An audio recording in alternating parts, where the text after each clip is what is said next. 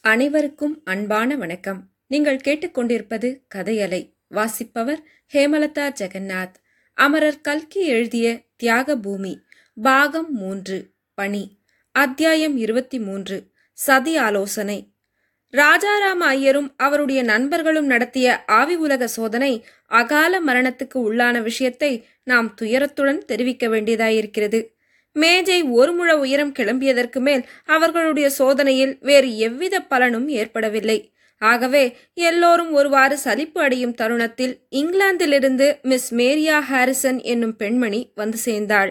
இவள் ஒரு பிரசித்தி பெற்ற மீடியம். அதாவது ஆவி உலகவாசிகளை தன்னுடைய தேகத்தின் மீது ஆவிர்பவிக்கச் செய்யக்கூடிய சக்தி வாய்ந்தவள். ராஜாராம ஐயர் பீட்டர்சன் சங்கத்தார் இந்த மீடியம் அம்மாளுக்கு வரவேற்பு அளித்தார்கள். இவர்களுடைய ஆராய்ச்சியில் அந்த அம்மாள் மிகவும் ஷத்தை காட்டி தானே அவர்களுக்கு உதவி செய்வதாகவும் சொன்னாள்.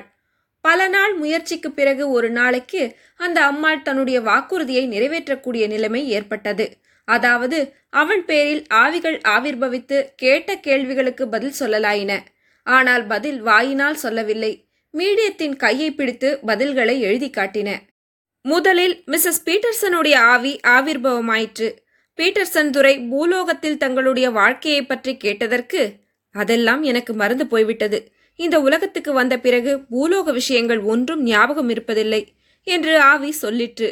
பிறகு தான் இருக்கும் உலகம் அற்புதமான அழகு வாய்ந்தது என்றும் எங்கே பார்த்தாலும் புஷ்ப காட்சியாய் இருக்கிறது என்றும் வானவில்லின் வர்ணங்கள் எங்கும் காணப்படுகின்றன என்றும் எப்போதும் சுகந்தம் வீசுகிறது என்றும் இப்படிப்பட்ட ஆச்சரிய உலகத்துக்கு பீட்டர்சன் துறையும் சீக்கிரத்தில் வந்து சேர வேண்டும் என்றும் எழுதி தெரிவித்தது. இந்த எழுத்து ஒருவாறு தம் மனைவியின் கையெழுத்தைப் போல் இருக்கிறதென்று பீட்டர்சன் துரை சொன்னார். பிறகு ராஜாராம ஐயருடைய தகப்பனார் மீடியம் அம்மாளின் மீது ஆவிர்பவித்தார்.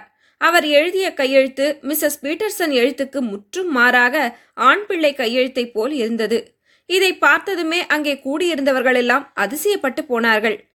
ஆனால் ராஜாராம ஐயருக்கு அதைவிட ஆச்சரியம் அளித்தது என்னவென்றால் தம்முடைய தகப்பனார் ஓர் அச்சரம் கூட இங்கிலீஷ் தெரியாதவராயிருந்தும் இப்போது இவ்வளவு சுத்தமான இங்கிலீஷ் எப்படி எழுதுகிறார் என்பதுதான்.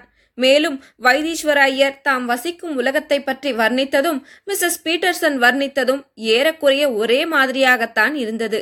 மேலும் அவர் இந்த உலகத்தில் சாதி மத வித்தியாசம் ஒன்றும் கிடையாது. கிறிஸ்தவர்களும் இந்துக்களும் ஒன்றுதான்.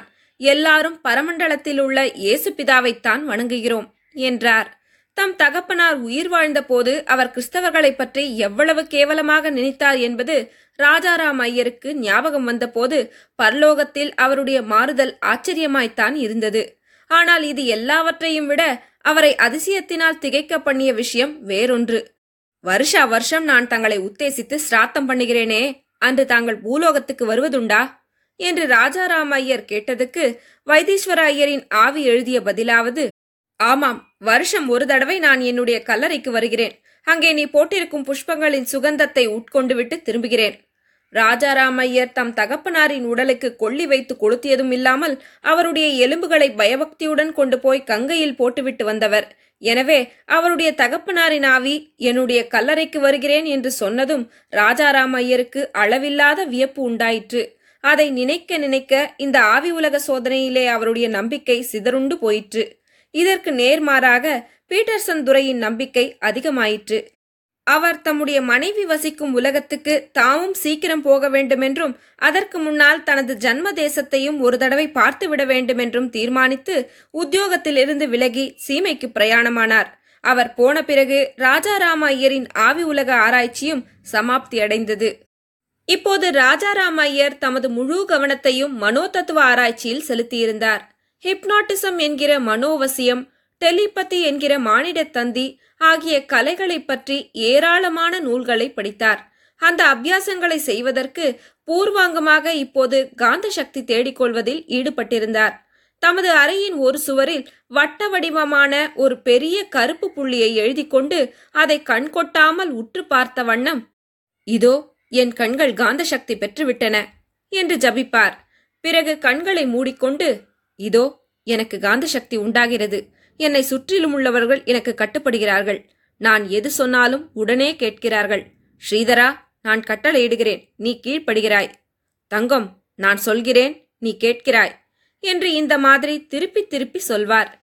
இவ்வாறு ஒரு நாள் சாயங்காலம் அவர் மாடி அறையில் காந்தி சக்தி அபியாசத்தில் ஈடுபட்டிருக்கும் போதுதான் வாசலில் கார் வந்து நின்று பலமாக ஹார்ன் அடிக்கும் சத்தம் கேட்டது.